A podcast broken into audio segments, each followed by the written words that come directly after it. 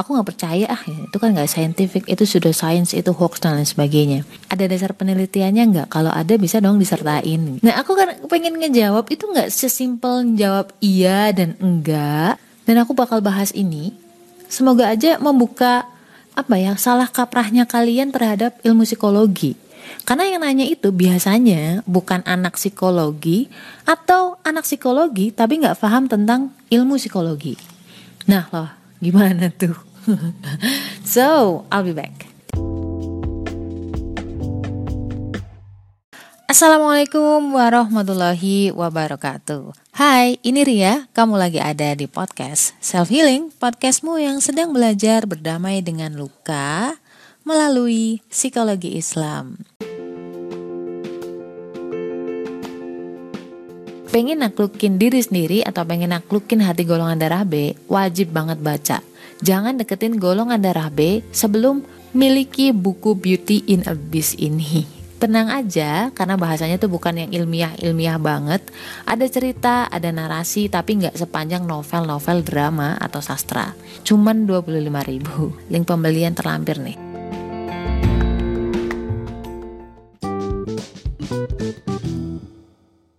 Jadi judulnya adalah bedanya ilmu psikologi dan juga eksakta. Secara sederhananya sih lu tinggal bilang satu eksakta, satu non eksak ya.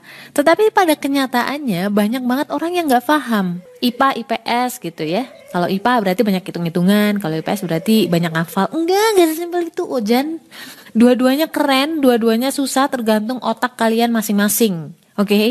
jadi buat kalian yang pemikirannya itu simple, sederhana, susah nginget, ah kadang-kadang ada yang nyemplung ke IPA tapi yang pandai menghafal ke IPS no, nggak sesederhana itu di sana ternyata.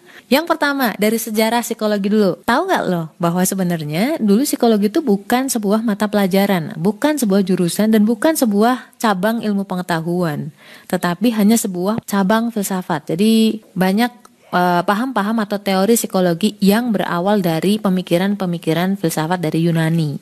Terus yang kedua, tujuan dari ilmu psikologi sendiri adalah mengendalikan kepribadian atau perilaku manusia agar tercipta keselarasan atau keharmonisan di dunia ini.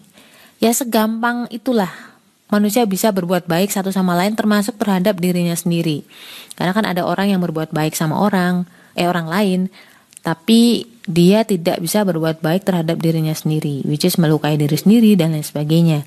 Dan yang ketiga, sifat ya. Sifat dari ilmu psikologi itu non absolut. Ini bisa dikompar sama ilmu eksak. Yang mana itu ada kesepakatan. Misalkan kayak satu ditambah satu ya sepakat dua. Ketika ada orang lain berteorikan satu tambah satu sama dengan tiga, itu akan jadi salah. So itu tadi absolut bahwa ada kesepakatan bahwa ini yang benar, makanya teori yang lain salah. Itu rata-rata eksak kayak gitu. Walaupun mungkin tidak semua ya. Tetapi rata-rata eksak ya seperti itu. Kenapa aku tahu? Karena dulu aku kuliah di jurusan matematika program studi ilmu komputer jadi gue tahu banget bahwa satu tambah satu ya harus dua integral ya harus kayak gini kesepakatan para ilmuwan yang dipakai yang ini. Gas lain ini itu adalah salah, itu absolut namanya. Tergantung mana yang disepakati benar. Dan itu akan sangat berbeda ketika lu masuk ke psikologi. Aku juga kuliah lagi ya di psikologi, bukan S2, sama-sama S1. Jadi gue tahu detail-detailnya. Oh my god.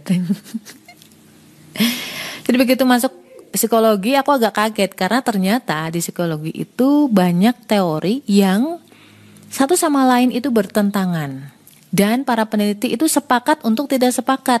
Jadi nggak ada di psikologi bahwa ketika teori ini benar maka teori yang lain salah enggak enggak kayak gitu. Itu poin paling pentingnya. Kembali lagi ke poin pertama bahwa psikologi itu berasal dari filsafat sebenarnya. Kan kamu nggak bisa membenarkan salah satu filosofi orang tetapi menyalahkan filosofi orang yang lain. Nggak bisa, nggak boleh kayak gitu. Anak psikologi pasti pernah deh kuliah di filsafat. Percaya? Ini bukan kisah sih, penelitian. Jadi ada penelitian tentang kepribadian. Pertanyaannya adalah, hipotesisnya adalah, uh, watak manusia itu diwariskan atau dibentuk ya? Ada saudara kembar dong. Ya, for information, namanya penelitian psikologi itu kadang bisa berlangsung sampai bertahun-tahun. Nah, saudara kembar ini dipisah. Yang satu hidup bersama orang tuanya, dan yang satunya hidup bersama orang tua asuh. Salah, orang tua adopsi. Kebalik ya? Itulah pokoknya. Nah, hasil akhirnya ketika mereka udah dewasa, itu sifatnya yang penelitian A itu sifatnya mirip dengan orang tuanya, dua-duanya. Tapi yang penelitian lainnya ternyata yang bersama orang tuanya karakternya mirip dengan orang tuanya dan yang si anak satunya itu mirip dengan orang tua angkatnya. Dua result yang berbeda walaupun genetiknya sama. Makanya ada teori psikologi yang bilang bahwa sebenarnya watak itu diwariskan oleh orang tua. Di sisi lain ada yang bilang bahwa watak itu dibentuk oleh lingkungan. Dan dua-duanya bilang mereka benar. Karena kan sesuai penelitian dan ada dasar teorinya kan. Tapi nggak bisa nih yang satu nyalain yang lain nggak bisa. Itu contoh aja salah satu contoh aja yang yang berbeda tetapi mereka sepakat untuk tidak menyalahkan satu sama lain. Dua-duanya benar itulah psikologi itulah yang namanya non absolut jadi sifatnya relatif tergantung sudut pandang peneliti parameter-parameter apa yang diteliti. Yang diteliti itu sendiri, yaitu manusianya. Lah pertanyaan selanjutnya sebelum aku ngejawab tentang ada nggak penelitiannya, pertanyaan nih, gantian nih gue nanya sama lo. S3 psikologi, apakah lebih tahu kepribadian kamu dibanding diri, bebandung, dibanding diri kamu sendiri? Enggak selalu, kadang ibu kalian lebih tahu kamu dibanding dokter psikologi. Yes, bener, karena kan namanya manusia itu bermacam-macam ya. Kenapa seperti itu? Tadi bahwa psikologi adalah ilmu filsafat, ilmu tentang hidup, ilmu tentang kepribadian manusia. It's just like a skill, you know? Itu kayak skill. Jadi kamu nggak harus jadi akademisi untuk bisa memahami suatu pola atau watak seseorang. Seperti halnya renang, apakah S3 renang lebih mahir dibanding uh, yang nggak S3 atau yang nggak sekolah renang? Nggak selalu. Tujuannya renang apa sih? Mengapung nggak tenggelam. Sama juga tadi, tujuan psikologi apa sih?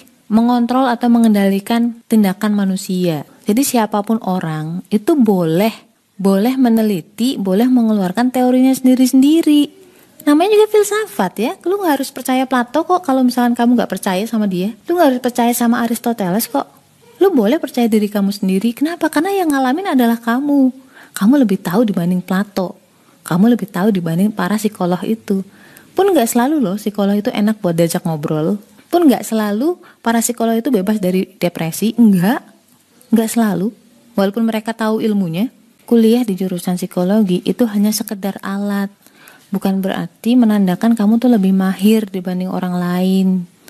Lebih tahu dibanding orang lain. Bukan berarti orang yang nggak kuliah di jurusan psikologi juga nggak bisa meneliti. Cuma memang kalau misalkan harus diakui secara ilmiah, ya harus mengikuti metode penelitian ilmiah yang ada di jurusan psikologi. Akun Instagram at karakter cinta Goldar itu penelitiannya tuh lama dari 10 tahun yang lalu. Dan itu memang belum dituangkan di metode penelitian ilmiah, belum disidangkan ibaratnya. Tapi it doesn't mean bahwa itu salah. Dan it doesn't mean bahwa itu benar 100% Enggak, non absolut Tetapi kalau lu nyalahin 100% itu juga salah kamunya. Aku bingung ngejawabnya ketika ada penelitiannya enggak? Ini ilmiah enggak? Gitu-gitu. Aku bingung karena memang penelitian ini belum selesai. Banyak banget orang mendewakan sains, tetapi mereka sendiri nggak paham bahwa sains itu sendiri mengakui bahwa mereka nggak bisa diakui 100% benar. Aneh kan? Udah jelas-jelas Tuhan yang lebih benar. Kenapa mereka malah menuhankan sains gitu? Sains aja bilang bahwa gue bukan Tuhan gitu. Jadi guys sorry banget kalau ngomongnya agak berat untuk kali ini but please di Indonesia itu kita terbiasa dididik berdasarkan otak eksakta. Otak eksakta adalah absolut which is kalau yang ini benar maka yang lain salah. Jika pendapat ini benar maka pendapat yang lain salah. Nah psikologi nggak bisa kayak gitu guys Oke, okay? termasuk filsafat, termasuk uh, ilmu-ilmu humaniora yang lain. Kita nggak bisa maksain pendapat kita kepada orang lain dan ini hal biasa di kancah perilmuan bahwa nggak selalu sepakat. Insya Allah hidup kita tuh lebih tenang. Nggak dikit-dikit tuh nyalahin, nggak dikit-dikit tuh emosi gitu ya ketika disalahin balik misalkan. Kalian yang saat ini mungkin lagi belajar, Allah kuatkan motivasi kalian, Allah angkat derajat kalian. Stay love and Assalamualaikum warahmatullahi wabarakatuh.